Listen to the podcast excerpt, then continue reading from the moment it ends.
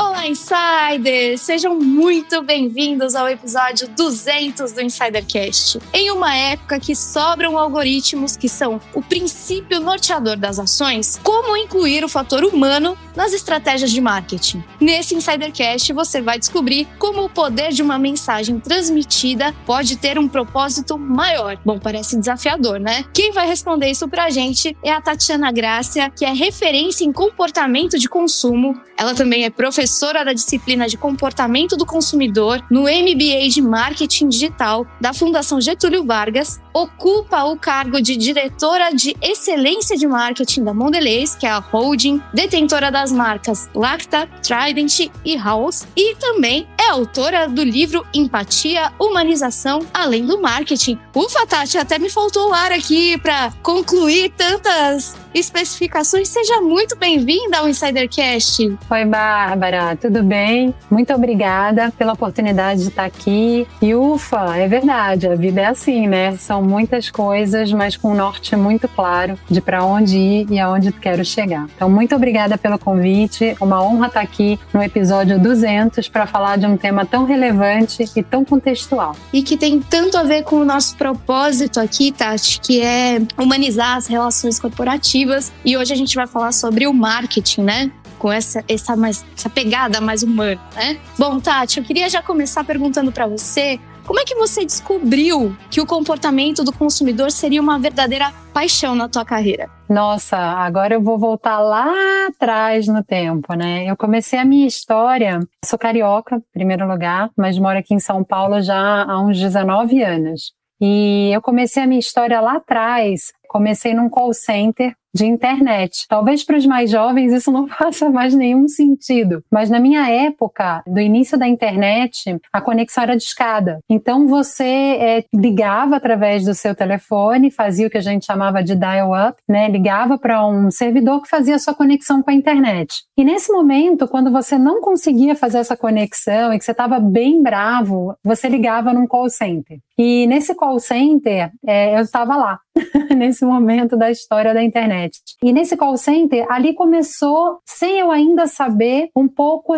a, da, do olhar e da vontade de entender cada vez mais o comportamento humano. E por que, que eu falo isso? Porque ali eu comecei a entender, através de todas as ligações que chegavam, a razão pelas quais aquelas pessoas queriam fazer uso da internet. E quando elas ligavam dizendo que não estavam conseguindo, elas acabavam explicando para a gente por que, que elas estavam ligando. Bom, nessa história da internet eu fiquei, dali eu saí e fui montar a, a primeira startup de relacionamento do Brasil, que se chamava Par Perfeito. Hoje os mais jovens conhecem por Tinder, Happen, enfim, eu brinco sempre que é o vovô, né, das histórias de relacionamento no Brasil. Então eu fui sócia fundadora do Par Perfeito e ali eu continuei a entender cada vez mais o comportamento. Então naquele momento na minha história, no Rio de Janeiro, eu era o cupido. Então eu recebia os e-mails, eu respondia os e-mails, eu tentava entender como é, juntar as pessoas, o que, que uma buscava, o que, que outra buscava, o que, poderia dar certo. Fiz um monte de casamento no Brasil, ouvi muita história e comecei a entender que eu gostava muito de ouvir a história das pessoas e tentar buscar algo que pudesse ajudá-la. Bom, então era alta da, da Nasdaq, que a internet estava fervendo no Brasil e aí eu recebi um convite para ir lançar o primeiro carro pela internet no Brasil. Na época a montadora era Ford e eu vim então para São Paulo. Foi aí que inicia a minha história em São Paulo e eu vim para fazer esse lançamento, o que hoje a gente fala muito, né, de construção de base de dados, de entender o, o ter todo um CRM e tudo mais. Naquela época, falando já de 18 anos atrás, mais ou menos, é, a gente fazia isso na Ford. Então eu vim com essa missão. A gente lançou o primeiro carro com um configurador onde você podia podia escolher a cor, você podia escolher os seus acessórios, você via em tempo real o preço daquele veículo e você ia até a concessionária na época é, fazer realizar a compra, né? Já um modelo de, de venda diferenciado pela internet. Aí dentro da Ford eu tive um segundo desafio que foi cada vez mais conectando com esse olhar de comportamento, que foi entender o público feminino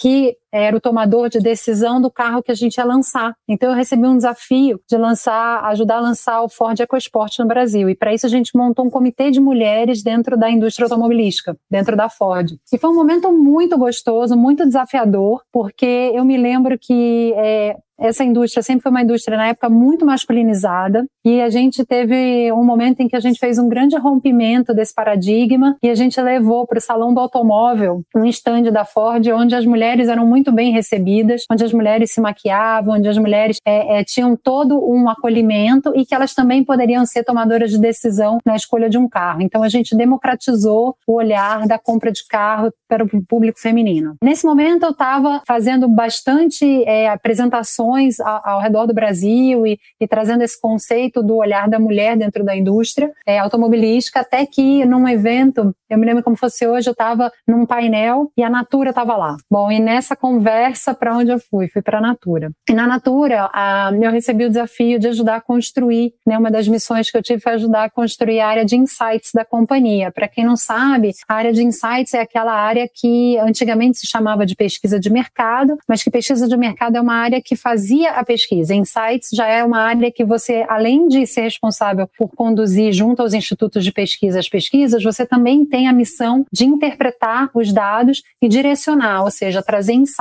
que ajudem a desenvolver as marcas, os produtos, o pipeline de inovação. E na Natura eu fiquei, fiquei por cinco anos. Ali eu recebi um presente foi um combinado que eu tive na época é, dentro da Natura que para eu poder ajudar a construir essa área eu precisava me desenvolver ainda mais com conhecimento científico. E foi nesse momento então que eu fui fazer um mestrado em análise do comportamento humano. Naquele momento então eu passei três anos fazendo esse mestrado. Um mestrado que eu achei que ia ser um mestrado um pouco mais fácil e posso dizer que foi um dos mestrados mais difíceis da minha carreira mas também foi um dos mestrados mais fascinantes que eu pude passar. E entender o comportamento humano é uma tarefa tarefa bastante complexa, e ainda mais nesse mundo em que a gente vive atual, né? O mundo Bunny, o mundo VUCA e tudo mais. Bom, dali é, de cinco anos dentro da, da Natura, entendendo comportamento, liderando a área de insights, aí eu recebi um convite para entender outros consumidores que hoje talvez vocês também sejam, que querem tentar entender a diferença do comportamento entre o consumidor de Halls e o consumidor de Trident, porque esse mesmo consumidor consome as duas marcas. Então, como ajudar a posicionar marcas que falam com esse mesmo consumidor? E para isso não, não adiantava eu ter uma compreensão de dados demográficos, ah, o famoso dado classe ABC, 18 a 34, enfim, isso já não diferenciava. Então eu precisava entender comportamentalmente, o que a gente é, é, entende, o que está por trás daquele comportamento de consumo. Então eu vim para Mondelez, e na Mondelez eu, eu tive a oportunidade de passar por algumas áreas, né, muito tempo dentro da área de insights, é, ajudando tanto uma frente é, regional, trabalhei liderando é, projetos para América Latina, depois eu trabalhei em projetos globais, que foi super interessante, entendendo o comportamento do consumidor na Arábia Saudita, Filipinas, foi muito interessante, com grupos de pesquisa e tudo mais. É, depois eu tive a oportunidade de vir para a área de inovação dentro da Mondelez. Por que eu acho esse, esse momento um momento muito marcante na minha carreira? Porque é o momento em que a companhia trouxe a oportunidade de traduzir aqueles insights em ações materiais de inovação, ou seja, a gente traz o insight e começa a colocá-lo dentro de um pipeline de inovação, produtos que venham então a materializar aquilo que a gente entendeu como uma demanda do consumidor, ou hoje se usa muito o nome, quais são as dores do consumidor. Durante um tempo passei então nessa cadeira de inovação e há um ano atrás recebi um convite para estruturar então uma nova área para a companhia, que é a área de excelência de marketing, que tem essa missão de ajudar a comunidade de marketing dentro da companhia a desenvolver esse olhar cada vez mais humanizado, usando o lado direito do cérebro, que é, é o lado onde a gente traz da criatividade, da humanização, da empatia e como a gente pode cada vez mais trazer essas habilidades, desenvolver essas habilidades e aplicar dentro da área de marketing. Então, é, e aí esse ano, para materializar tudo isso, é, duas coisas aconteceram na minha vida. É, dentro da área comportamental, eu descobri que eu tenho é,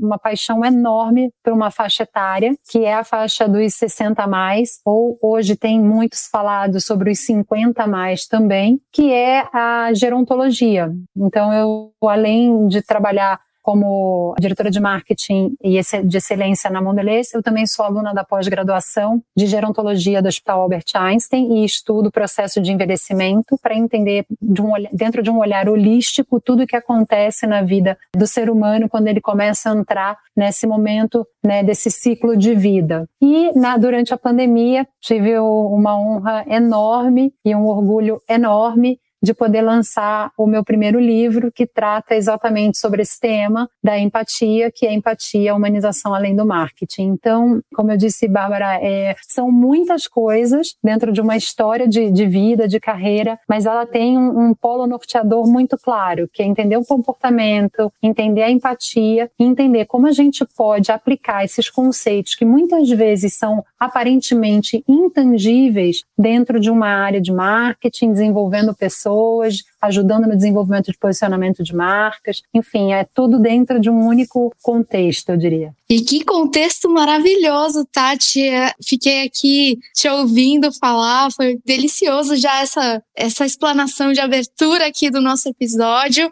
Mas eu preciso chamar os meninos aqui para nos fazerem companhia e a gente continuar ainda esse bate-papo, porque temos deles Sim, os nossos meninos do Insidercast aqui com a gente também, para a gente continuar ainda mais esse papo com a Tati, que hoje promete trazer bem a fundo o que a gente sempre fala aqui para vocês, que é o nosso lema More no Insidercast, de que no final do dia são pessoas lidando com pessoas. E para começar, eu vou chamar ele, que vem o que? Sempre o que? Nas asas dos pombos de Oz, da querida Osasco, né? É o nosso empreendedor aqui que faz as vezes do empreendedor, né? De quem quer começar um negócio, ele quer começar a sua carrocinha de dogs lá em Oz, porque já é muito disputada. Olha aí, ó, Fá, hoje é o dia de você entender o comportamento do consumidor de Oz para os dogs aqui com a Tati, não é? Seja bem-vindo! Fábio Oliveira, e depois a gente chama ele, o rei de Santos e adjacências, Cleiton Lúcio. Opa, pá, que, que apresentação maravilhosa. Cada dia melhor essa apresentação do Insidercast. Do Insidercast, tô gaguejando aqui, número 200. É muita emoção aqui tá com a Tati, tá com você, Bá. E olha que introdução, hein? Que a gente tem aqui uma convidada de peso hoje para marcar essas duas centenas aqui de episódios desse Insidercast. Vai, Cleiton Lúcio, o menino das luzes. É isso aí, Fábio. Olá, insiders. Olá, Fábio. Olá, Bar. Muito obrigado, Tati, por estar aqui compartilhando com a gente seu conhecimento. Realmente, chegamos à marca dos 200 episódios. Quem diria, hein? Não é pouca coisa. É um marco que poucas pessoas conseguem porque exige muita persistência, insistência e um pouquinho assim de teimosia, sim, porque sem isso a gente não segue os nossos planos. Poxa, muito obrigado. Acho, acho que eu vou chamar o pessoal aqui, né? Porque agora a gente vai continuar com as perguntas. Tati, como as empresas elas podem fazer uso do marketing para gerar conexão e humanização, né? E eu te trago um questionamento. O marketing ele vai muito além de simplesmente vender produtos e a mensagem precisa ter um propósito maior? Olha, você matou a charada, Cleiton. Exatamente isso. Eu acho que é assim. Durante muitos anos, né, nas escolas de marketing, nos famosos Philip Kotler, Peter Drucker, né, os grandes nomes do marketing, a gente sempre aprendeu muito sobre como posicionar e falar dos nossos produtos. Essa é a grande verdade. Né? A gente sempre é, desenvolveu a mentalidade de trazer o produto, o produto como protagonista, o produto no centro das estratégias. Então, durante muitos anos, a gente via propagandas, comunicações, posicionamentos de marca, inclusive falando, né? Olha, meu produto faz três vezes mais isso, tem a velocidade tal, limpa mais tantas vezes, enfim. Então, durante muitos anos, o marketing ficou muito focado no produto. E com isso, a gente estudando o marketing e o que vinha acontecendo no mundo, a gente percebeu que não tinha mais, não, começou a não ter mais espaço para isso. E o que estava faltando era o marketing estava muito analítico, o marketing estava muito curto prazista, estava muito focado naquela oferta, naquela promoção ou até mesmo naquela performance. Isso foi um estudo muito interessante que a gente fez na Mondelez, até mesmo antes da pandemia. E a gente chegou a essa conclusão de que o que as pessoas né, buscavam eram mais conexões. O que elas buscavam eram muito mais entrar e entender e se conectar com aquelas marcas, mais do que simplesmente pegar o produto e fazer uso dele. Elas se conectavam num, num olhar um pouco mais amplificado. E isso foi muito interessante, porque ali naquele momento a gente percebeu que a gente tinha nas mãos uma oportunidade muito grande, porque quando a gente fala de snacks, no caso da Mondelez, que são né, os nossos chocolates, nossos biscoitos, as nossas balas e tudo mais, a gente é, sabe que esses produtos são é, produtos que promovem a conexão. Seja uma conexão você com você mesmo, no seu momento de relaxamento, quando você chega no final do dia e você senta no sofá e pega um, um chocolate lacta, seja no seu momento com seu filho ou com a sua família no final de semana, em que você abre um pacote de óleo, seja quando você convida teus amigos para, sei lá, para um churrasco e aí você leva um, um, três caixas de bis. Então, são momentos em que o produto ele está ali, mas o mais importante é o contexto em que ele está inserido né, que é esse contexto de conexão. Entender essa conexão, entender esse momento, essa jornada do consumidor, é o que vem cada vez mais fazendo a diferença. Na hora que você entende é, de, de verdade essa, essa realidade e esses diferentes contextos, você consegue então entender o propósito e começar a estabelecer o que seria relevante para aquele consumidor. E nesse olhar mais ampliado, a Mondelez é, lançou então esse, esse conceito conceito proprietário chamado humaning. E ele não tem uma tradução. Ah, é humanização, é humanizando é, o que, que é? É humaning. Humaning é um, é um conceito que traz um olhar em que a gente deixa de fazer marketing para o consumidor e a gente passa a estabelecer relações e conexões com os seres humanos. E para isso, as nossas marcas têm que ter um propósito muito claro na vida delas. E essas habilidades que estão aí inseridas para que você consiga trazer essa humanização dentro do marketing são algumas. Né? O primeiro é que você precisa, de fato, construir marcas que tenham propósitos genuínos, né? Não dá para uh, ah, você pegar uma marca e construir um propósito e o consumidor não reconhecer aquilo genuinamente na sua marca. Isso dentro da companhia a gente fala que está muito ancorado no nosso DNA, que as nossas marcas representam o nosso DNA, que é fazer o snack, é oferecer, né? O snack certo no momento certo, feito da maneira certa. Se, se não entra nesse olhar, fica muito difícil, porque aí você não tem de fato é, marcas que entregam o seu DNA. Um outro olhar muito importante, Cleiton, nesse olhar de como a gente vai humanizando, é que as marcas, cada vez mais, é, elas precisam trabalhar a sua habilidade criativa num sentido de parar de ser contadoras de histórias e, e serem o que a gente chama de story doers, né? Que é fazer histórias, né? Então elas fazem parte, elas impactam a sociedade. Elas não são mais marcas que contam sobre histórias, é, e sim marcas que constroem histórias. E dentro disso também a gente fala muito da humanização dos dados. Né? Hoje a gente sabe que os dados estão aí, que cada relação, cada interação é um momento de conexão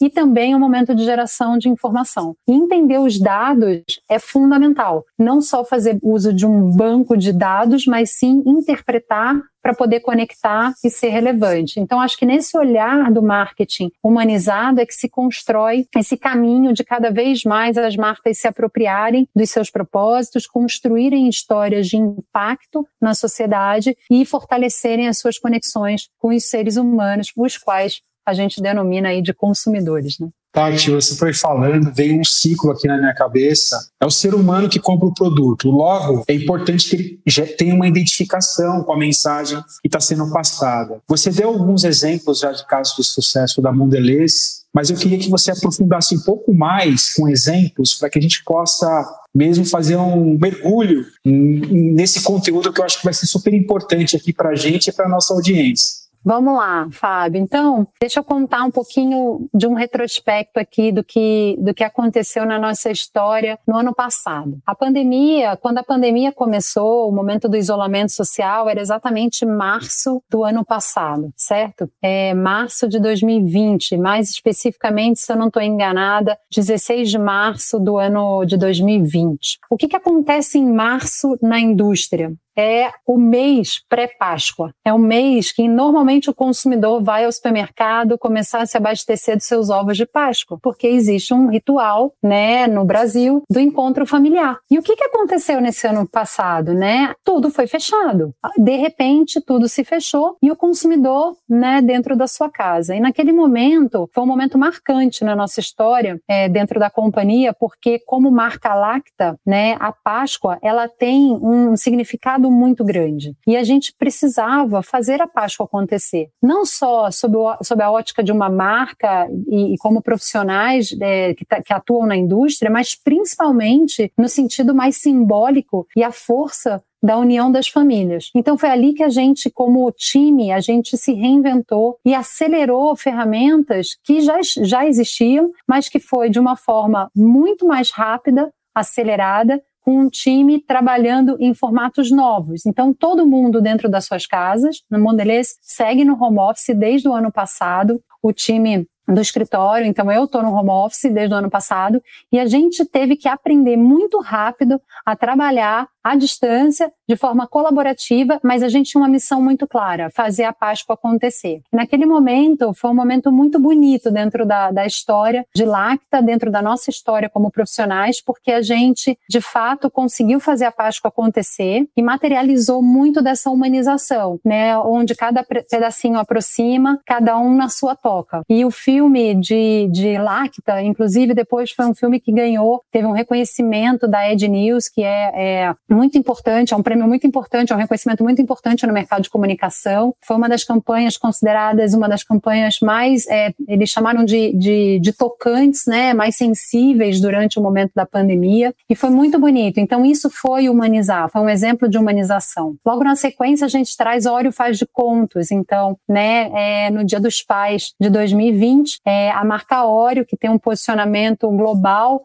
de continuar brincante, né? O direito de que toda criança tem o direito de brincar, de participar de uma família e poder brincar. E nesse sentido, então, a gente cria uma campanha chamada Ório Faz de Contos, onde Ório vem recontar três contos clássicos da história infantil à luz da diversidade e inclusão. Então, a gente trouxe, é, convidamos né, o Lázaro Ramos. Lázaro Ramos contou é, a história de Rapunzel, só que Rapunzel é uma negra com lindos cabelos cacheados. Então, Lázaro conta essa história. É, a gente convidou também o Henrique Fogaça e o Ercovitch, o Alexandre Ercovitch. O Fogaça conta, então, a história de João, o pé de feijão, só que o João, ele vem numa cadeira de rodas, então ele vive toda uma aventura numa cadeira de rodas, de subir o pé de feijão e tudo. E o Fogaça conta essa e o Ercovitch conta, então, o Patinho Feio, que é uma história de uma criança que abraça o ser diferente e é filho de dois pais. Então, a gente traz esse, esse, essa narrativa né, dos contos infantis à luz de uma diversidade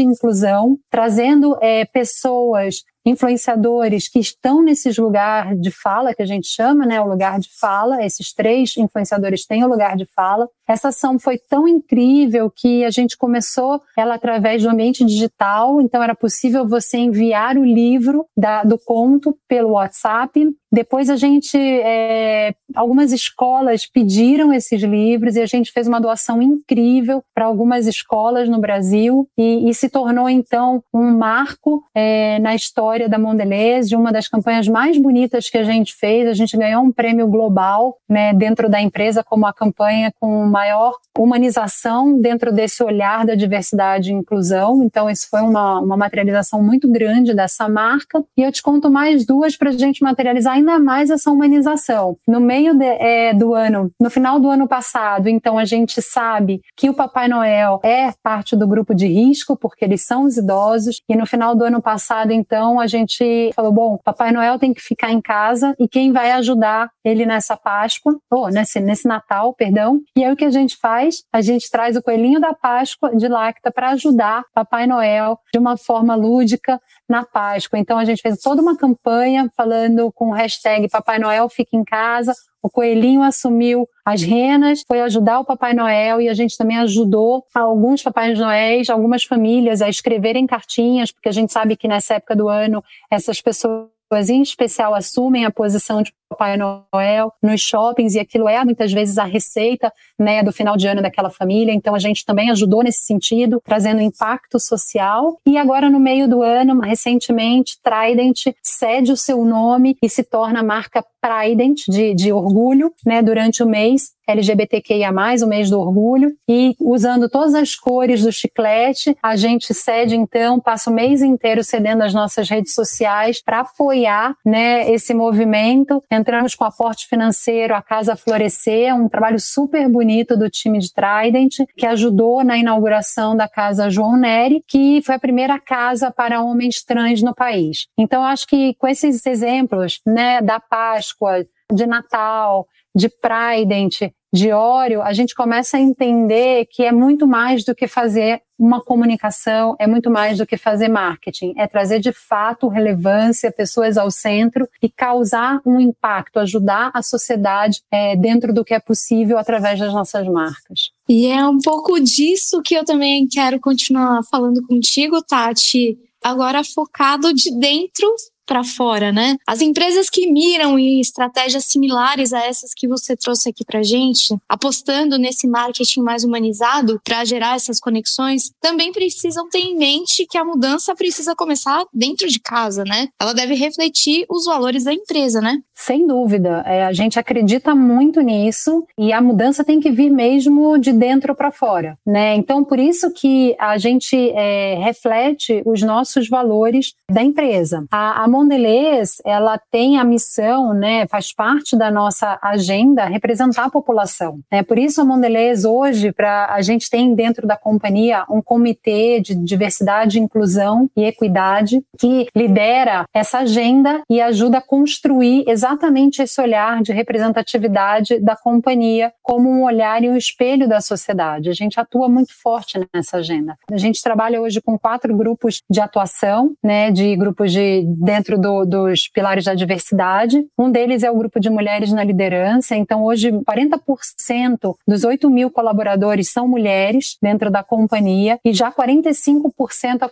assumem cargos de liderança dentro da empresa. E eu tenho a honra e o prazer de poder dizer que faço parte desse número e vejo isso acontecer diariamente dentro da companhia nesses anos que eu estou dentro da Mondelez. A gente também tem uma frente muito forte agora na étnico-racial, inclusive é, a gente agora se juntou, a Mondelez é uma das primeiras empresas a, a, iniciar um movimento chamado Mover, que é um movimento pela equidade racial. Né? A gente, é, hoje são 47 empresas atuando, mas a gente começou lá no ano passado, lá atrás, quando ainda eram três empresas, né? E, e esse movimento é um movimento muito bacana, que tem por objetivo capacitar, investir na capacitação de pessoas negras e pardas, oferecer é, mais equidade, trazer postos de trabalho, é, gerar vagas em liderança. Então, isso também é um reflexo de como a gente atua. Também trabalhamos na frente LGBTQIA, muito importante dentro da, da companhia, e eu, né, a gente trouxe para vocês aí um exemplo claro, inclusive, de, da marca Trident, e a gente também atua na frente de PCD, que são pessoas com deficiência. Então, a gente trabalha nesses quatro grupos de afinidade dentro do Comitê de Diversidade, que permeiam toda a companhia, e também é, toda uma frente de sustentabilidade, que também faz parte dos nossos valores, cuidar né? A gente diz que o nosso consumidor é, ele não está aqui também só para consumir o produto, ele também tem a preocupação de de onde o produto vem, para onde o produto vai. Então, as nossas fábricas, o jeito como a gente utiliza a nossa água, a nossa energia, enfim, a, a reciclar, as embalagens recicláveis, enfim, todo esse olhar integral, né, do que a gente faz é um olhar de como a gente é, quer ser como parte de uma sociedade. Então, a empresa como um espelho da sociedade em suas pessoas e no jeito de, de atuar. Tati, agora chegou a hora da pergunta coringa, né? A gente ficou curioso ah, aqui. meu Deus! não, calma, não se preocupa, bem tranquilo. Que rufem os tambores. Né? A gente não vai perguntar nada de Lula, Bolsonaro, essas coisas não, não se preocupa. Aqui não é permitido isso. Quer dizer, a gente já fez uma pergunta parecida, mas era só brincadeira. é, Tati, durante a sua fala no começo do episódio, você falou que você começou a estudar sobre gerontologia, né? Eu queria saber qual foi o seu maior aprendizado a ter contato com esse público que tem muito conteúdo, que é o público mais 50. Você poderia contar pra gente? Ah, adorei. Obrigada, Cleiton. Já gostei da pergunta. Já amaciou, Olha, Cleiton. Olha, eu vou te falar. Eu acho o seguinte: o que eu tenho aprendido é, nesse, nesse meu momento de estudo sobre a gerontologia, né? Primeiro que eu acho que é, muita gente ainda não conhece o que é gerontologia. Às vezes as pessoas até confundem um pouco com geriatria, né? A geriatria é a, a parte, a especialização da medicina em que é, cuida do olhar né, das pessoas idosas. A geronto, ela tem um olhar multidisciplinar, ela tem um olhar holístico para tudo que acontece a partir dessa faixa etária. Pela Organização Mundial da Saúde, a gente é classificado como a palavra idosa a pessoa que tem 60 anos mais. E, e, dentro, uma coisa muito bacana que eu venho aprendendo dentro da Geronto e um, um, um, olhar, eu sou quase que, eu brinco que eu sou um ET dentro do Einstein, porque os meus amigos, em grande maioria, são da, da área da saúde. O meu pai é médico, a minha mãe é enfermeira, eu fiz o mestrado em psicologia, mas eu nunca atuei diretamente dentro da área da saúde. Então, eu tenho aprendido muito. E se tem uma área que não tem essa história de não colocar o ser humano no centro, é a área da saúde, porque é, o,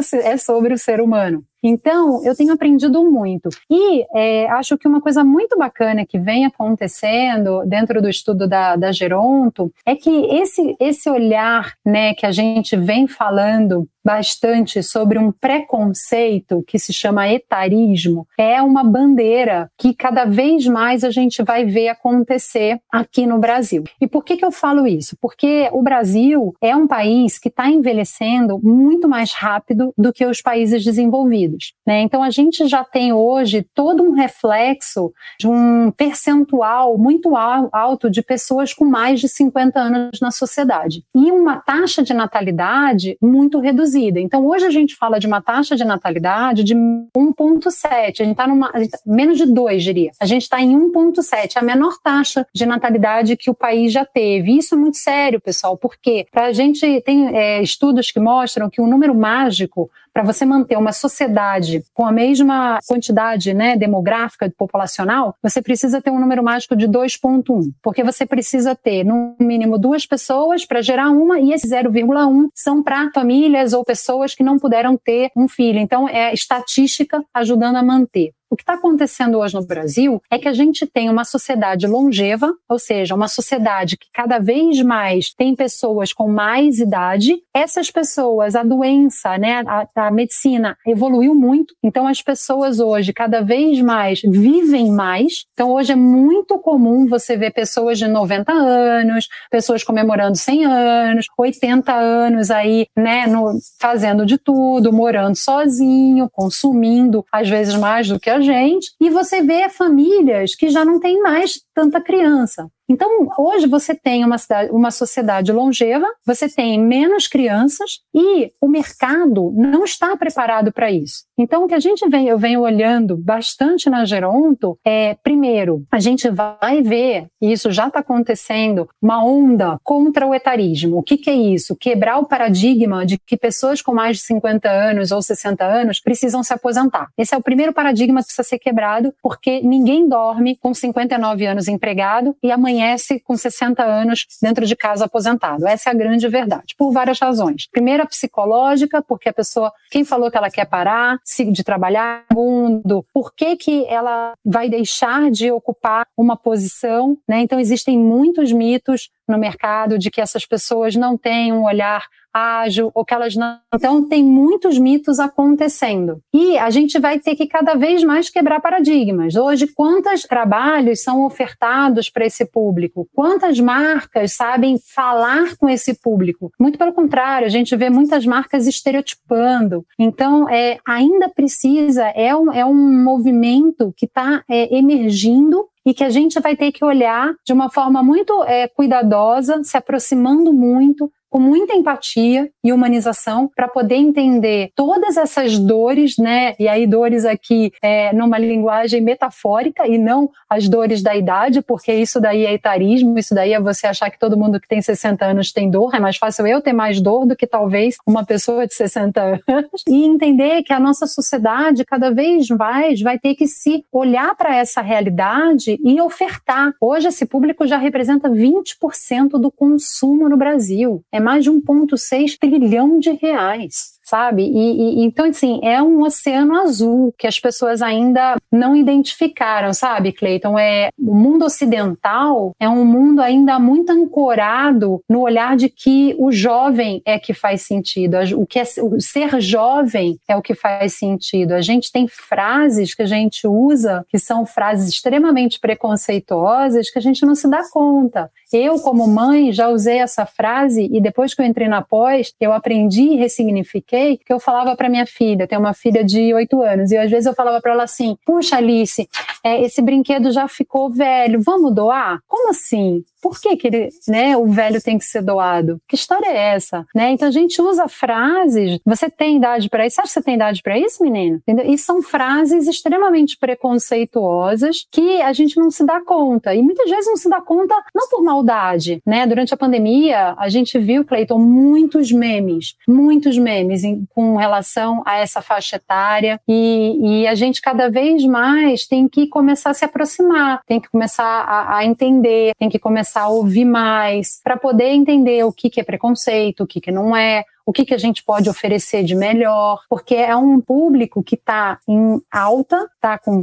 é, tem uma relação com a saúde muito importante, investem muito na saúde. Eles estão, eles são, os 92% desse público usa o WhatsApp, ou seja, eles são sim digitalizáveis e digitalizados, porque a pandemia forçou. Se eles não sabiam fazer compra no e-commerce, eles aprenderam porque não tinha quem ajudasse, porque eles tiveram que ficar no isolamento social. Eles querem sim consumir, eles eles querem se entreter, eles querem fazer parte, eles querem trabalhar. Não significa que eles vão trabalhar naquilo que eles sempre fizeram. Mais de 200 mil pessoas do público 50 a mais se inscreveram em universidades esse ano. Então, é, o meu convite aqui a essa sua pergunta é como a gente pode olhar para esse público com um ângulo diferente e como a gente faz para ir se aproximando dessa geração, porque se Deus quiser, se Deus quiser mesmo, a gente vai chegar lá. Eu quero, eu quero chegar nessa idade. Então, eu prefiro começar a me aproximar desde já. Tati, e você foi falando, foi passando tanta coisa na minha cabeça, porque eu tenho dentro de casa dois exemplos dessa faixa etária, né, se a gente pode assim dizer,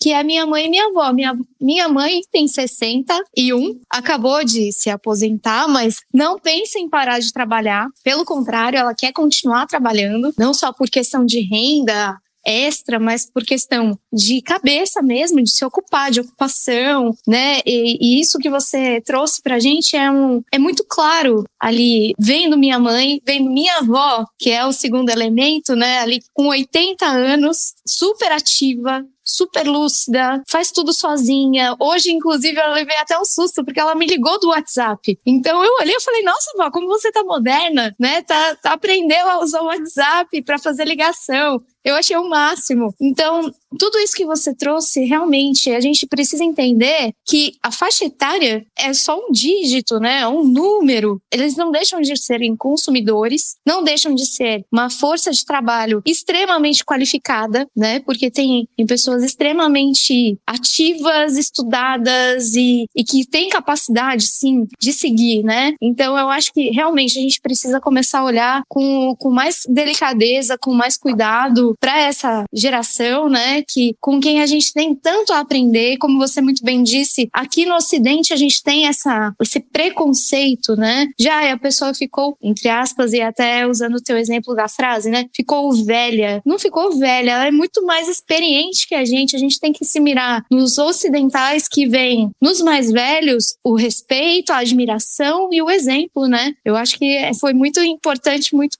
muito legal isso que você trouxe pra gente nessa essa questão etária. Bah, só, só pontuando né, o que você foi falando, eu acho que nós ocidentais temos essa visão sobre as pessoas mais velhas porque sempre foi cultuado o jovem e também porque nós não tínhamos tecnologia suficiente em todas as áreas para lidar com, com a idade. Eu quero dizer o seguinte, né? Por exemplo, nós estamos migrando para uma sociedade cada vez mais tecnológica. Então, não é mais necessário que a pessoa tenha força física para ser valorizada, entendeu? Então, antigamente era muito valorizado por isso e as pessoas, quando iam envelhecendo, elas indo elas iam sendo colocadas de canto, porque nossa sociedade, como é ocidental, ela é muito mais competitiva, ela é muito mais voltada ao ego do que a, a sociedade asiática e a sociedade africana também. Os africanos, eles valorizam muito os seus idosos, né? Eles têm muito respeito porque são eles que carregam a sabedoria do, do povo. Então, assim, a tendência, é, eu estava até discutindo isso com os amigos meus hoje, que a tendência de ter equidade em todas as áreas que a gente tem preconceito é muito grande, porque, por exemplo, quando a gente fala de igualdade de homens e mulheres também, se você a gente olhar para trás, a gente vê que trabalho antigamente era algo voltado para coisa braçal. Então, até as mulheres eram mal vistas porque elas não conseguiam competir fisicamente com os homens. Mas à medida que a tecnologia vai substituindo a força braçal, o que conta realmente é a capacidade intelectual de cada um. E nessas áreas, as pessoas que têm mais de 50 anos, cara, desculpa, mas a maioria das pessoas dá muito banho em conhecimento, em capacidade, em intelectualidade, se a gente comparar com as, as gerações mais jovens, de 20 anos, de 30 anos. Tem muita gente que tem muito mais idade que a gente que ela não fica para trás no, no, ramo tecnológico. A sua avó é um exemplo. Hoje ela sabe usar o WhatsApp. Mas tem muita gente com mais de 60 anos, 70 anos, que tá na vanguarda da tecnologia. E você vai falar para essa pessoa, ah, você tá velha, vai se aposentar. Nunca, isso não existe mais. Então, assim, à medida que nós vamos evoluindo tecnologicamente, até na área da medicina, isso se torna, desculpa o termo, vou ter que falar um termo um pouco pesado, mas se torna um preconceito idiota. Porque se você já pode fazer uma modulação hormonal hoje em dia, uma pessoa de 50 anos pode ter uma vitalidade aliada com o conhecimento dela e a inteligência dela, pode bater facilmente uma pessoa de 20. Essa que é a verdade. Então é, é muito legal ouvir a sua fala, Tati, e eu acho que a gente precisa realmente aprender e correr atrás do prejuízo nessas, nessas questões. Parar de ver com preconceito as pessoas que têm um pouco mais de idade e aprender com elas, né? Esse é o grande, a grande sacada, eu acho, que a gente vai ter nos próximos, próximos anos, aí pra frente. É, é isso aí, Cleiton. A gente, isso, essa é uma super dica que eu deixo aqui, porque não é todo mundo que está olhando para isso. E a gente está vivendo um momento na, na história da humanidade, em especial no Brasil, a gente usa muito o termo intergeracionalidade, que é, um, é o que significa isso? São várias gerações convivendo. E a gente entender o que cada geração tem de melhor para dar vai ser a grande virada né, nesse olhar é, da humanidade e da, da capacidade que a gente tem como uma sociedade de evoluir. Porque a tecnologia está aí, a medicina está aí, né, e cada vez mais a gente tem essa, essa sociedade longeva. Então, como fazer uso da intergeracionalidade internacionalidade é a grande pergunta é, do século, onde a ONU já trouxe que esse é o século do envelhecimento saudável. Então, a ONU divulgou no final do ano passado, 2021, como o século do envelhecimento saudável. Quando a ONU fala isso, tem, o que está por trás? Né? E quantas oportunidades a gente tem por trás, como profissionais e seres humanos, para caminhar? Né? Muito legal tudo que vocês falaram. Eu acho que a gente carrega ainda muito resquício da Revolução Industrial em todos os setores, né? no nosso jeito de trabalhar, no nosso jeito de viver. E a gente tem que se livrar dessas amarras. Você via o acesso à saúde, como vocês falaram, né? mudou completamente a tecnologia. Você via uma pessoa no passado, da minha idade hoje, eu me sinto muito jovem, com 42 anos. Eu via no passado, quando era muito novo, a pessoa velha, usando do tom pejorativo, mas eu não me sinto assim, a gente vai chegar nos 50, 60, 70 não vai se sentir velho mais. Verdade. Porque não, não é, a gente passou dessa fase. Fábio, só, só complementando rapidinho, que eu lembrei uma coisa durante a sua fala. Gente, a gente tem que reparar o seguinte: uma coisa muito revolucionária está acontecendo e poucas pessoas estão dando atenção, que é o famoso metaverso. Eu acho que em 5 ou 10 anos, muitas coisas que a gente faz hoje fisicamente vão ser feitas no metaverso. E no metaverso, como eu disse, você não precisa ter o físico de uma pessoa de 20 anos para fazer as mesmas coisas. É 100% intelectual. O Google até mudou o nome, né? Isso, Facebook, né? as, a, é, o Google mudou o nome e o Facebook mudou para Meta o nome, porque eles estão querendo migrar já para esse novo universo. Porque, cara, vai ser tudo digitalizado. Então, preconceito etário, eu acho que não vai durar muito tempo, não. E outra coisa, é engraçado que a gente percebe que a cada episódio a pauta de diversidade e inclusão vai cada vez mais ficando fácil de ser entendida e de, e de ser assimilada pela maioria das pessoas. Eu, por exemplo, eu não era do mundo corporativo, então no começo do ano, quando o pessoal falava de diversidade e inclusão, eu tinha até um certo resquício, né? Um, quer dizer, um certo preconceito, porque, tipo assim,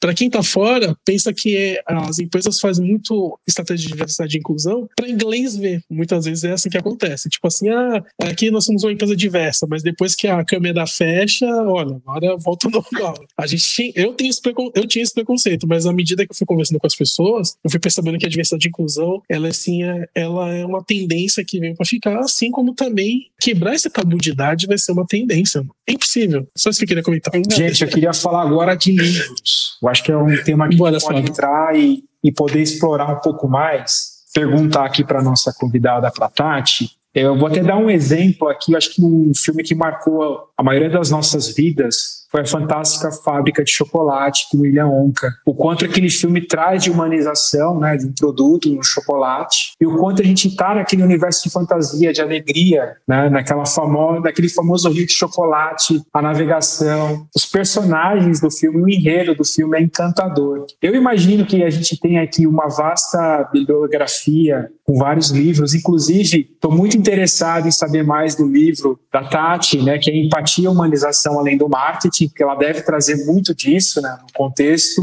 E eu queria perguntar para a Tati, para ela falar um pouquinho do livro dela e também trazer alguns, algumas sugestões bibliográficas para a gente poder estudar mais sobre esse tema e saber um pouquinho mais, Tati. Boa, Fábio. Legal você ter trazido o Willy, né, o Willy Wonka. Eu, eu, assim, é interessante, desde que da minha graduação, quando eu formei em comunicação social, eu sempre fui uma fanática dos contos é, infantis. Sim, é, Disney para mim, Pixar, assim, sério, se eu tiver que escolher um filme, eu sempre vou para esses. Porque eu acho que eles são capazes de transmitir mensagens duras de uma forma muito sutil. Esse final de semana eu, eu assisti de forma intergeracional. Tava eu, minha filha e minha mãe, inclusive. A gente reassistiu o filme Robôs. Ele nem estava aqui no meu script, mas aconteceu aqui na minha cabeça. Eu lembrei, né? desse filme. É, não sei se vocês tiveram oportunidade de assistir esse filme, mas assim, gente, é, é da fala 1, um, na hora que é, o robô vem um bebê, né, vem para a família e é, é, assim é um show de humanização, é um show de empatia, é um show de mensagem, né? Então assim falando sobre humanização, eu acho que quem quer começar a olhar de uma forma diferente, começar a olhar para Pixar, começar a olhar para para Disney, né? Quando Trolls fala, né, de uma forma meio fluffy, mas fala sobre o momento do abraço. Gente, qual foi a última vez que você de fato abraçou alguém? Então, assim, é, dá uma olhada. O filme que ganhou o Oscar, né, de animação, Soul, né? O que, que é aquele filme, gente? Pelo amor de Deus, falando de alma, né? O que, que é aquela, aquele cantor de que né, ele queria ser cantor de jazz? Então, eu acho que eu indicaria, assim, se tem um arsenal que eu sou fa fanática, é por, essa, por esse universo e sempre atrás das mensagens. Como é que eles conseguem traduzir né? É, Ralph, lembra do Ralph, o filme, como eles explicam a internet, como é que eles conseguem entrar num, ensinar. Minha mãe saiu daquele filme entendendo sobre o que está por trás do, dos, né, das redes sociais, da internet, né? Então, o Google. E ó, não são filmes que foram lançados agora, né? São filmes que já estão aí. Então, os caras são muito visionários e conseguem traduzir muito bem o que eles querem dizer. Agora, falando de empatia e de literatura, é, por incrível que pareça, é, a gente tem ainda a empatia. Muitas pessoas acham, inclusive, que empatia é, é autoajuda, né? E eu brinco que empatia não é autoajuda, mas ajuda muito. Então, é, a gente tem aqui, eu tenho aqui alguns autores que eu usei, que, eu, que convivem muito comigo, né? São, me inspiram muito para o que eu faço. Eu começo pela Brené Brown. Acho que a Brené Brown, ela é, ela tem uma frase que fala assim, que a coragem nos dá voz e a compaixão nos dá ouvidos. E sem as duas não há oportunidade de empatia e conexão. Então, essa é uma frase da Brené Brown. A Brené Brown é psicóloga, né? É, lá de fora, lá dos Estados Unidos, e ela, ela traz muito muito tema sobre coragem, vulnerabilidade, é, o poder da imperfeição. E eu acho que para a gente é, pensar em empatia, a gente tem que assumir né, essa imperfeição, essa humildade, essa capacidade de, de se colocar no lugar do outro. E Brené Brown vem muito legal, ela tem uma literatura bem vasta nessa parte de, de da coragem de ser imperfeito, enfim, eu acho que é uma literatura que eu super recomendo. Por um outro lado, a gente tem o professor Jamil Zak, que é uma referência em, no tema empatia. Ele tem vários TEDs disponíveis que dá para acessar. Ele teve um livro que ele lançou que chamava é, A Guerra pela Gentileza, Construindo Empatia em um Mundo Fragmentado. Então, ele é um, um especialista da área de empatia super interessante lá de fora, trazendo um olhar para quem está dentro e à frente de liderança. A Kim Scott, ela traz um livro sobre empatia assertiva e esse livro é um livro bem interessante porque se tem uma coisa na vida que é difícil é dar feedback. Quando você é um gestor, quando você é um líder, como é que você dá um feedback para uma equipe, para o seu time, mas de uma forma que você construa, que você faça aquele time andar para frente, que, vá, que continue motivado. Então, acho que Kim Scott ela traz uma forma muito prática dentro desse livro, várias dicas muito legais e num olhar um pouco mais, é, diria, filosófico e mais ampliado, eu Gosto muito do Leonardo Boff. Eu acho que o Leonardo Boff ele vem trazer as bases históricas e científicas, né, num olhar mais ampliado da, da empatia. Né? Leonardo Boff fala que empatia é um ato de generosidade, solidariedade e sobrevivência da humanidade. Então é um olhar mais é, ampliado da empatia. Para ser super honesta, no Brasil, é, e essa foi uma das razões que me impulsionou a, a, escrever esse livro, a gente, eu não encontrei um livro que falasse sobre empatia dentro da área do, do que fosse é, dentro do mundo organizacional mais específico da área de marketing. Então eu tomei essa liberdade de, de lançar esse livro, de vir aí é, tentando protagonizar é, nesse sentido, da gente ter um livro brasileiro onde a gente consiga olhar a empatia pelas diversas frentes, diversas lupas. Então no meu livro, é, o meu primeiro capítulo fala sobre empatia, o público 50 é, mais, então empatia para não estereotipar. Então eu tenho um capítulo dedicado a esse segmento. E esse é um livro que mistura teoria e prática. Então, eu venho trazendo uma série de teorias, mas ao mesmo tempo, ele é todo um livro interativo com QR codes, onde você consegue ler, apontar o seu celular e ver campanhas e TEDs e, e reportes dentro daquele tema. Então, são capítulos independentes. Então, tem um capítulo sobre empatia e diversidade, protéger. Um capítulo sobre empatia e tecnologia, empatia e redes sociais, o, o novo pensar do design thinking, um modelo evoluído do design thinking para pensar e trazer empatia e humanização ao centro, enfim. Então, acho que esse livro é um livro que eu escrevi com muito carinho e tenho muito orgulho dele porque ele tenta reunir de alguma forma esse, esse olhar da empatia dentro da, do marketing e dentro de todas as áreas de atuação que esse profissional pode vir a, a liderar. Tati, só antes de dar dar a vez aqui pro, pro Clayton, que vai fazer a próxima pergunta, você foi falando dos, dos filmes, né, da Disney, da Pixar, enfim, das, das grande, dos grandes estúdios aí. E aí me veio muito a lembrança da Moana, porque na, no filme da Moana, gente, além da gente falar de empoderamento feminino, de coragem, que tem muito a ver com a Brené Brown, é, a gente fala muito do etarismo também por causa da avó da Moana, né? Que é o exemplo para ela ali de liderança, de força, né? De ela é a líder ali da comunidade, né? Então, eu acho que a Moana resume muito do que a gente está falando hoje aqui. É um dos filmes que depois que eu assisti, depois já de do, dos meus, no alto dos meus 33 anos, fui assistir a Moana, mas eu me identifiquei muito, eu gostei demais da, da mensagem. E é exatamente o que você falou, eles trazem de uma maneira muito sutil, muito leve, coisas que são muito pesadas, não só com a Moana. O Divertidamente é um outro filme Nossa, extremamente incrível. complexo, pesado pesado até em certos é. aspectos ali. E, e esse eu fui assistir no cinema e eu saí do cinema com aquela sensação de caramba, esse desenho não é para criança. É muito complexo, né, para entender, tem muita camada ali no meio, né? E como é legal isso, né? Numa sutileza você tratar assuntos tão delicados, né? E você conseguir impactar não só as crianças pela, pelo lado lúdico, mas todo mundo, né? É muito, muito interessante isso que, que você trouxe pra gente. Eu acho que agora a gente vai até falar um pouquinho sobre essa coisa de liderança, sobre esse lado mais materno, mais feminino, né, Cleiton? Isso aí, Ba. A gente falou muito sobre desafios lá no começo da sua pergunta, mas eu queria saber assim, além dos desafios que você já superou e que você passou, eu queria saber o seguinte, né? Você falou sobre a sua filha. Qual legado você desejaria deixar para ela? Olha, Cleiton, que pergunta difícil para uma mãe de filho único. Porque eu sou essa do 1.7 aí. Tenho uma filha, eu já, brinco, já brinquei com ela que ela vai cuidar de dois. Então é um para dois, é exponencial o cuidado que ela vai ter com os pais dela. Mas eu, eu assim, é, eu acho que o legado, o que eu gostaria muito de deixar é, como mãe, que ela utilize os dois lados do cérebro dela.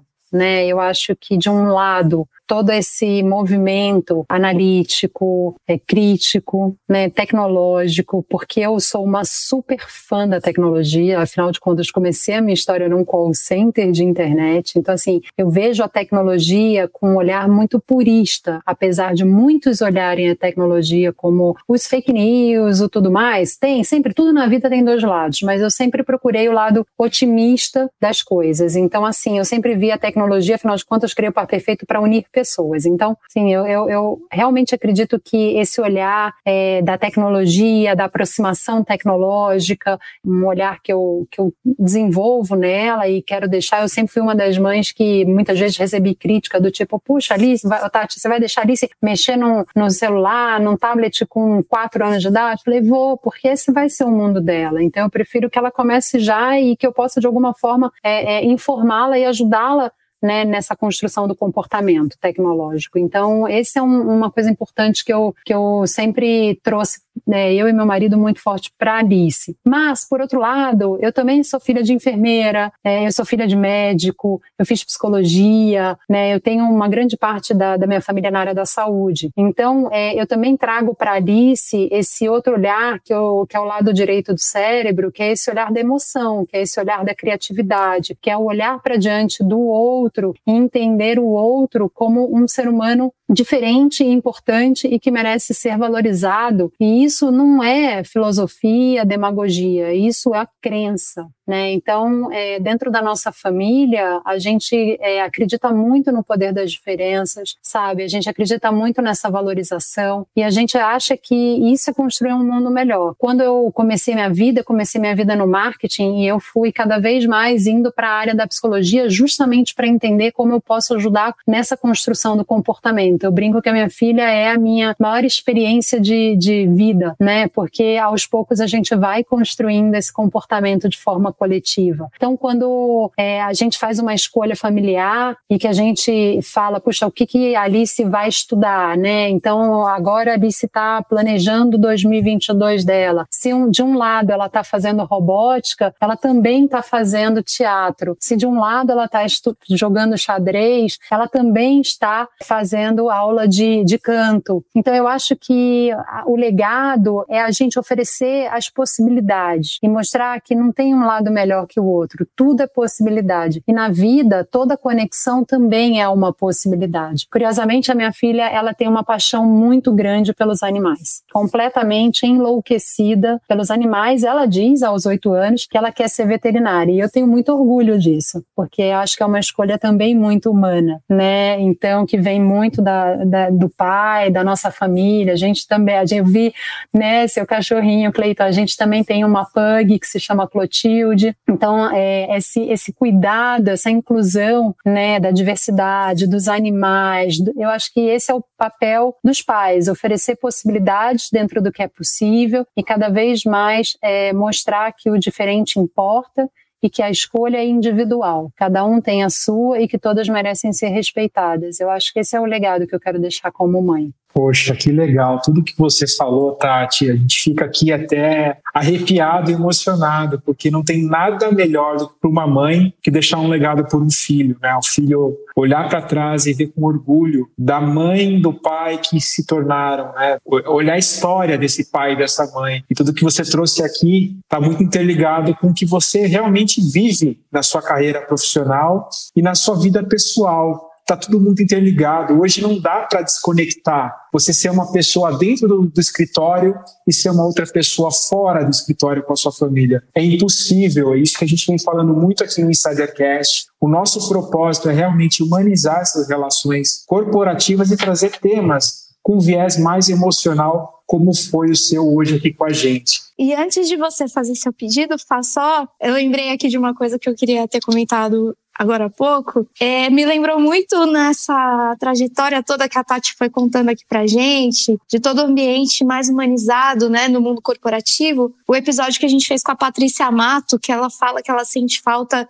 de uma palavra no mundo corporativo e que a gente quase não vê mais. E eu vi muito na, no, no, jeito da Tati falar e no que ela trouxe, que é o amor. A gente quase não vê isso no mundo corporativo, mas hoje eu vi muito presente aqui no, no, no nosso episódio com a Tati. Com certeza, foi um episódio de muito amor e muito mais do que empatia, né? Porque a gente ouve falar hoje muito no mundo corporativo da empatia, mas ainda estamos caminhando para falar de amor no mundo corporativo. E quem sabe um dia a gente não chega lá com essas mensagens que a gente tem trazido aqui no Insidercast, que a Tati tem militado aí também na, nos trabalhos que ela vem fazendo com o marketing, e a gente é um veículo e a gente tem a nossa responsabilidade para fazer esse mundo melhor. Tati, antes da gente ir embora, queria que você deixasse seu recado final e as suas redes de contato para a gente poder estar tá mais próximo aí dos seus trabalhos e de você. Muito obrigado, Tati. Ah, Fábio, obrigada a você é, pelas palavras, pela Bá e também o Cleiton. É, eu acho, pessoal, que assim, é, como você usou a palavra militância, né? E é, e é de verdade uma militância, porque muitas pessoas ainda acham que falar de empatia é algo muito, talvez, intangível, é algo talvez muito teórico. E a verdade é que não é nada disso, né? Na verdade, isso é uma prática diária. E se você não exercitar, você não vai conseguir evoluir. E se você não exercitar, você não vai errar. Então, assim, o meu grande recado é que se você acredita que de verdade a empatia e a humanização é capaz de transformar as relações, ainda que as organizacionais, pratique, não tenha vergonha de achar que é, às vezes você ser, você usou a palavra amoroso, você ser amoroso, você ser gentil. Muitas vezes a gente entra em reuniões e a gente acha que a gente tem que falar mais do que escutar. Será? Deus deu pra gente dois ouvidos e uma boca. Por que será? Né? Então, assim, é, é, não, eu acho que se você acredita nesse modelo de mundo, né, não tenha vergonha, pratique. Às vezes o outro vai ser mais agressivo, o outro vai ser mais duro e tá tudo bem, ele não tá errado, esse é o jeito dele ser. Mas não deixe de ser você. Então eu acho que a grande mensagem que eu gostaria de deixar aqui para cada um é que seja sempre você, do seu jeito. Encontre a sua essência e siga militando por ela. Se vai ser dentro do mundo corporativo, se vai ser empreendendo, se vai ser escrevendo um livro, se vai ser dando aula, não importa. Você vai encontrar o seu canal de expressão, aquele canal que melhor combina com você e que permite você ser você. Porque, sinceramente, se a Mondelez não me deixasse ser quem eu sou, eu não estaria lá há 10 anos. Então, assim, eu consigo ser eu, eu consigo caminhar na minha militância, na minha jornada e sempre vindo apoiada pela companhia que eu estou e por tudo que eu faço. Então, eu acho que é isso. Encontre o seu lugar, seja você e nunca desista. Se aquele lugar não te aceitar, desculpa, ele não merece você. Ele, você vai encontrar aquele lugar que você merece estar, com certeza. Mas sempre conecte com a sua essência. Não tem é, seguir o propósito ou é a visão dos outros. Siga a sua visão. Ela está dentro de você. Então, essa é a grande mensagem que eu queria deixar. Bom, os meus contatos, eu no LinkedIn, eu tô como Tatiana Grácia. Na, no Instagram, eu tô como Tati Grácia, tati.grácia. Eu sou bastante ativa no LinkedIn, sou bastante ativa no Instagram. Gosto muito de gerar essas conexões, gosto de falar com as pessoas. Falamos, o Clayton é, falou do metaverso, esse foi meu post de ontem ou anteontem. Então, assim, exatamente questionando sobre como será daqui para frente, quais os comportamentos que vão ou que podem ser impactados a partir do meta. Então, gosto muito de, de interagir, deixo aí meus contatos e convido também é, vocês a conhecerem o livro.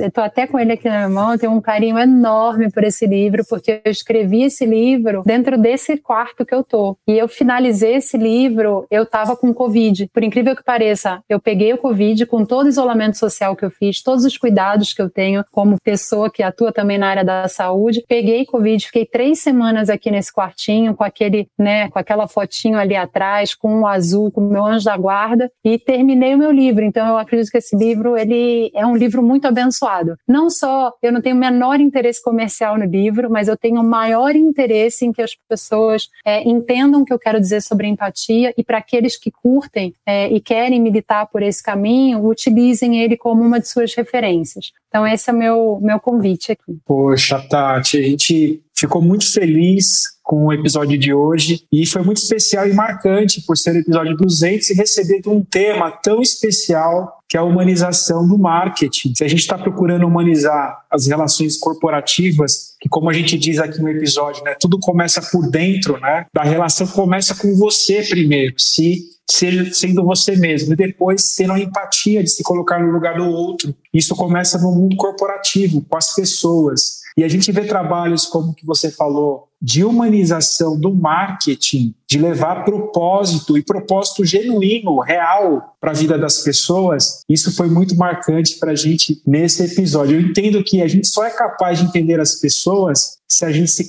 conseguir sentir como elas verdadeiramente. Eu queria mandar um abraço para todos os insiders, agradecer por esses 200 episódios, agradecer a Tati, agradecer ao Cleiton Lúcio, mas antes a Bar Rodrigues e o Cleiton Lúcio. Cleiton, obrigado. Foi mal, Fábio. É aparecido nada aí, mas tá tudo certo. Tá tudo certo. Poxa, obrigado, Fábio. Obrigado, Bar.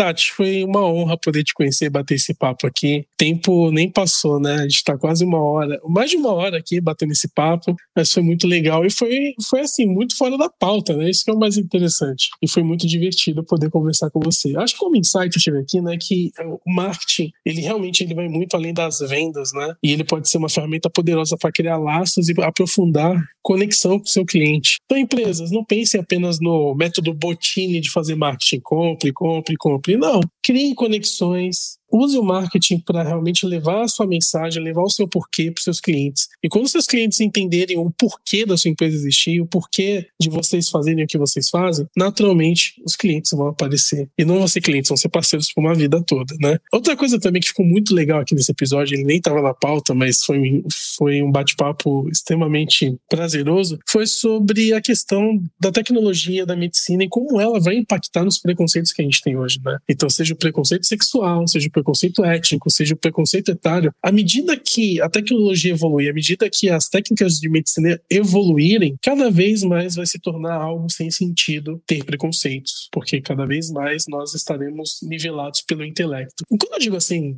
vai perder o sentido, eu acho que nunca houve sentido em ter preconceitos, né? Na verdade, se eu, for, se eu fosse fazer o advogado do diabo aqui, eu falaria que o preconceito foi uma maneira do ser humano lá atrás, há muitos milênios, se proteger de algumas ameaças, mas que hoje não faz sentido nenhum. E é uma desculpa de algumas pessoas com baixo intelecto para fazer mal a outras. Então, à medida que a tecnologia foi evoluindo, de fato, seja os meios tecnológicos, como a gente falou aqui do metaverso e tudo mais, seja é, as terapias, na, na, área da medicina, esse preconceito etário, esse preconceito sexual, esse preconceito étnico, ele vai deixar de, de existir. E nós torcemos para estarmos vivos para ver esse mundo, sim. Nós aqui no Insidercast, como eu sempre digo, né, nós queremos um mundo melhor e por isso nós damos palco para as pessoas que acreditamos que vão trazer mensagens desse mundo melhor. Então agradeço novamente a Tati por ter compartilhado esse tempo e o seu conhecimento com a gente. Insiders, muito obrigado por vocês que nos assistiram e nos ouviram até aqui e Agora é com a Bar Rodrigues. Vai, com você. A gente não poderia finalizar esse nosso primeiro ano de Insidercast, o nosso episódio 200, de uma maneira melhor do que o que a gente acabou de fazer aqui contigo. Eu acho que você reuniu tudo que a gente tenta trazer ao máximo aqui da questão de humanizar as relações corporativas, mostrar realmente que no final do dia são pessoas lidando com pessoas, trazer esse lado humano de, de todas as relações, né? De ter coragem, de extinguir preconceitos, de ter sensibilidade. A gente tá tentando realmente fazer algo diferente para deixar nossa marca no mundo também no sentido de mostrar que todo mundo é igual. Eu sou a, a mais chorona aqui dos três, eu sou a pessoa que se emociona e por muitas vezes eu fui, como você disse no teu recado final, fui questionada por esse jeito de ser de você tem que ser mais dura, você tem que ser mais fria, você tem que ser racional. E eu acho que esse espaço permite a nós três e a todo mundo que a gente recebe aqui ser quem realmente é. E é isso que a gente mais tenta trazer aqui. Esse espelho de que é possível sim ser quem se é e chegar onde se quer. Então, um presente enorme receber você aqui no nosso episódio 200, nessa marca tão importante pra gente. Foi menos de um ano, né, efetivamente de trabalho, mas diariamente aqui gerando conteúdo. 200 pessoas maravilhosas que passaram por aqui, compartilharam com a gente suas experiências, seus conhecimentos, suas histórias. E é isso que a gente pretende continuar fazendo até a gente chegar à, à marca de muitos e muitos e muitos e muitos e muitos e muitos anos. Então, só agradecer a você, Tati, por estar aqui com a gente, ao Fabiano que acompanhou e indicou a Tati aqui pra gente hoje e agradecer muito a vocês, insiders, pela audiência, pelo carinho e por tudo que vocês têm feito e tudo que o Insidercast tem se tornado e ainda vai se tornar. Meu muito obrigada a todos vocês, muito obrigada aos meus companheiros, sócios, parceiros e amigos de jornada, Cleiton Lúcio e Fábio Oliveira. Sem vocês, a gente também não estaria aqui, eu não teria feito tudo isso. Eu vou encerrar, porque senão eu vou começar a chorar, gente. Muito obrigada. Se você gostou, curta, compartilhe em todas as suas redes sociais: LinkedIn, Instagram, Facebook, arroba InsiderCast, no YouTube, arroba InsiderCast. E se você tem uma dúvida, sugestão ou crítica, escreve pra gente no contato arroba insidercom.com. Quiser fazer uma parceria com a gente, é no mesmo e-mail também. Nosso muito obrigado a você, Insider. E a gente se encontra no próximo InsiderCast. Até lá!